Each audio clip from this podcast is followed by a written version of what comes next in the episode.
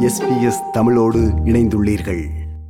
மத்திய அரசால் கொண்டுவரப்பட உள்ள புதிய கல்விக் கொள்கையை தமிழகத்தில் நடைமுறைக்கு கொண்டு வர வேண்டிய அவசியமே இல்லை என்று தமிழக உயர்கல்வித்துறை அமைச்சர் பொன்முடி கூறியுள்ளார். மத்திய அரசால் கொண்டுவரப்பட உள்ள புதிய கல்விக் கொள்கையை தமிழக அரசு ஏற்கவே ஏற்காது என்று மீண்டும் தெளிவுபடுத்தியுள்ளார் அமைச்சர் பொன்முடி. இந்த செய்தியின் பின்னணி என்னவென்றால் சென்னை தலைமை செயலகத்தில் உயர்கல்வித்துறை அமைச்சர் பொன்முடி நேற்று செய்தியாளர்களை சந்தித்தார். அப்போது சென்னை வந்த பிரதமர் நரேந்திர மோடி புதிய கல்விக் கொள்கையில் பொறியியல் மருத்துவம் உள்ளிட்ட படிப்புகளை தாய்மொழியில் படிக்க ஏற்பாடுகள் செய்யப்பட்டுள்ளதாக பேசியது தொடர்பான கேள்விக்கு பதிலளித்தார் அமைச்சர் பொன்முடி. ஏற்கனவே கடந்த இரண்டாயிரத்தி பத்தாம் ஆண்டு முதல் தமிழகத்தில் தொழில் படிப்புகளை தமிழ் வழியில் படிப்பது என்பது ஏற்கனவே இருக்கிறது என்றும் பிரதமர் பேசியது ஒன்றும் புதிதல்ல என்று தெரிவித்தார்.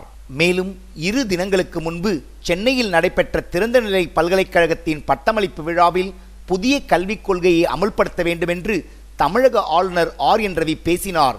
அப்போது பேசிய ஆளுநர் புதிய கல்விக் கொள்கையில் பல அம்சங்கள் உள்ளது என்றும் புதிய கல்விக் கொள்கையை பலரும் முழுமையாக படிக்கவில்லை என்ற காரணத்தால் அதற்கு எதிர்ப்பு தெரிவிப்பதாக தெரிவித்தார். ஆனால் இதற்கும் தனது எதிர்ப்பை தெரிவித்துள்ளார் தமிழக கல்வித்துறை அமைச்சர் புதிய கல்விக் கொள்கையை ஏற்க வேண்டிய சூழலில் தமிழகம் இல்லை என்றும் புதிய கல்விக் கொள்கையை முழுமையாக படித்த பின்னரே தமிழக அரசு இந்த முடிவை எடுத்ததாக தெரிவித்தார் அமைச்சர் பொன்முடி. எல்லாரும் உயர்கல்வி படிக்கணும். ஒரு காலத்துல டிராப் அவுட்ஸ் நிறைய இருந்தது. படிச்சுட்டு போட்டான். இப்பயும் சில திட்டங்கள்லாம் வருதுன்னு பாத்தீங்கன்னா மூணாவதுல தேர்வு அஞ்சாவதுல தேர்வு எட்டாவதுல தேர்வுன்னா என்ன ஆகும்? எழுதுவீங்களா எல்லாம் டிராப் அவுட்ஸ் தான் அதிகமாகும். சில பேர் சொல்றாங்க இதை வந்து சரியா படிக்கணும் இந்த கல்வி திட்டத்தை நாங்கெல்லாம் சரியா படிச்சு தலைவர் அவர்கள் ஒரு கமிட்டியை போட்டு அதை சரியாக படித்து தான் இதெல்லாம் புரிஞ்சு வச்சுட்டு இருக்கிறோம். ஃபர்ஸ்ட் இயர் டிகிரியில் உங்களுக்கு கொடுத்தது செகண்ட் இயர்ல கொடுத்துட்டா என்ன ஆகும்? டிராப் அவுட்ஸ் தான் நிறையா ஆகும். ஆக டிராப் அவுட்ஸை தவிர்க்க வேண்டும் என்ற நோக்கத்தோடு தான் தமிழக முதல்வர் அவர்கள் நான் முதல்வன் திட்டத்தையும் தொடர்கல்வி திட்டத்தையும் கொண்டு வந்திருக்கிறார். ஆகவே அதுக்குதான் தமிழ்நாடு லெவல்ல நம்முடைய கல்வி திட்டத்தை உருவாக்குவதற்காக திட்டங்களை உருவாக்குவதற்காக இந்த மக்களுக்கு என்ன தேவை என்பதை உணர்ந்து அதற்கேற்ப பாடத்திட்டம் அமைய வேண்டும். அதற்கேற்ப மாணவர்களுக்கு பயிற்சி அமைய வேண்டும் என்ற உணர்வோடு தான் தமிழ்நாடு கல்விக் கொள்கையை உருவாக்குவதற்காக ஒரு குழுவை தமிழக முதல்வர் அவர்கள் நியமித்து அது செயல்பட்டுக் கொண்டிருக்கிறது. வெகு விரைவில் அந்த கொள்கைகள் அறிவிக்கப்படும். மேலும் மத்திய அரசின் புதிய கல்விக் கொள்கைக்கு எதிர்ப்பு தெரிவித்து குஜராத்தில் நடைபெறும் இரண்டு நாள் கல்வி அமைச்சர்கள் மாநாட்டையும் தமிழக அரசு புறக்கணித்துள்ளது. இந்த மாநாட்டில் உயர்கல்வித்துறை அமைச்சர் பொன்முடி பள்ளி கல்வித்துறை அமைச்சர் அன்பில் மகேஷ் பொய்யாமொழி மற்றும் கல்வித்துறை செயலாளர்கள் உள்ளிட்ட யாருமே பங்கேற்கவில்லை என்பதும் நோக்கத்தக்கது. மத்திய அரசால் நடத்தப்படும் இந்த இரண்டு நாட்கள் கல்வித்துறை அமைச்சர்கள் மாநாடு மிக முக்கிய மாநாடாக பார்க்கப்படுகிறது. இந்த மாநாட்டில் பங்கேற்க தமிழகம் உட்பட இந்தியாவில் உள்ள பல்வேறு மாநிலங்களின் கல்வி அமைச்சர்களுக்கும் மத்திய அரசு தரப்பில் அழைப்பு விடப்பட்டிருந்தது. ஆனாலும் தமிழகத்தை சேர்ந்த அமைச்சர்கள் இந்த மாநாட்டில் பங்கேற்கவில்லை. மத்திய அரசின் புதிய கல்விக் கொள்கைக்கு எதிர்ப்பு தெரிவிக்கும் வகையில் இந்த மாநாட்டை தமிழகம் புறக்கணித்துள்ளதாக கூறப்படுகிறது.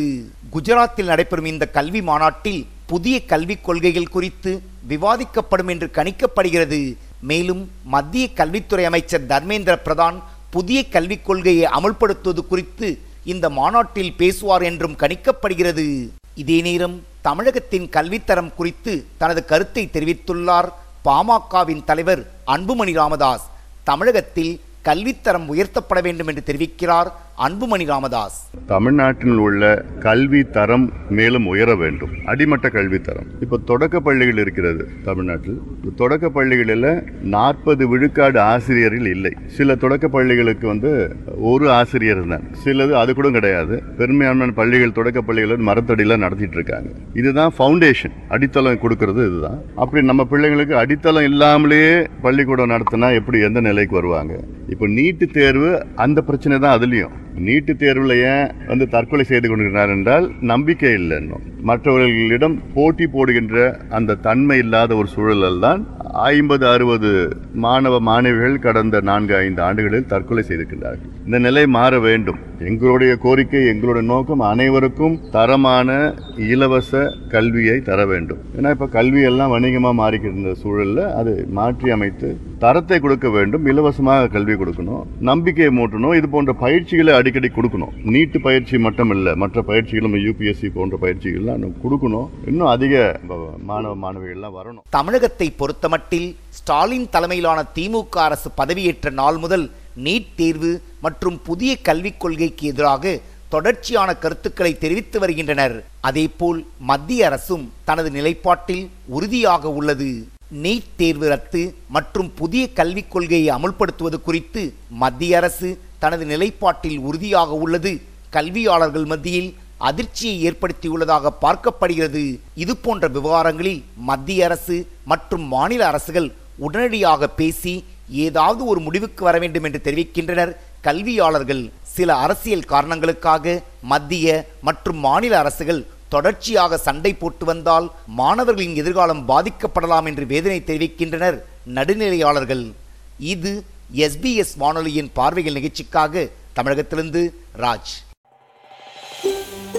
இது போன்ற மேலும் பல நிகழ்ச்சிகளை கேட்க வேண்டுமா? Apple podcast Google podcast Spotify என்று பாட்காஸ்ட் கிடைக்கும் பல வழிகளில் நீங்கள் நிகழ்ச்சிகளை கேட்கலாம்.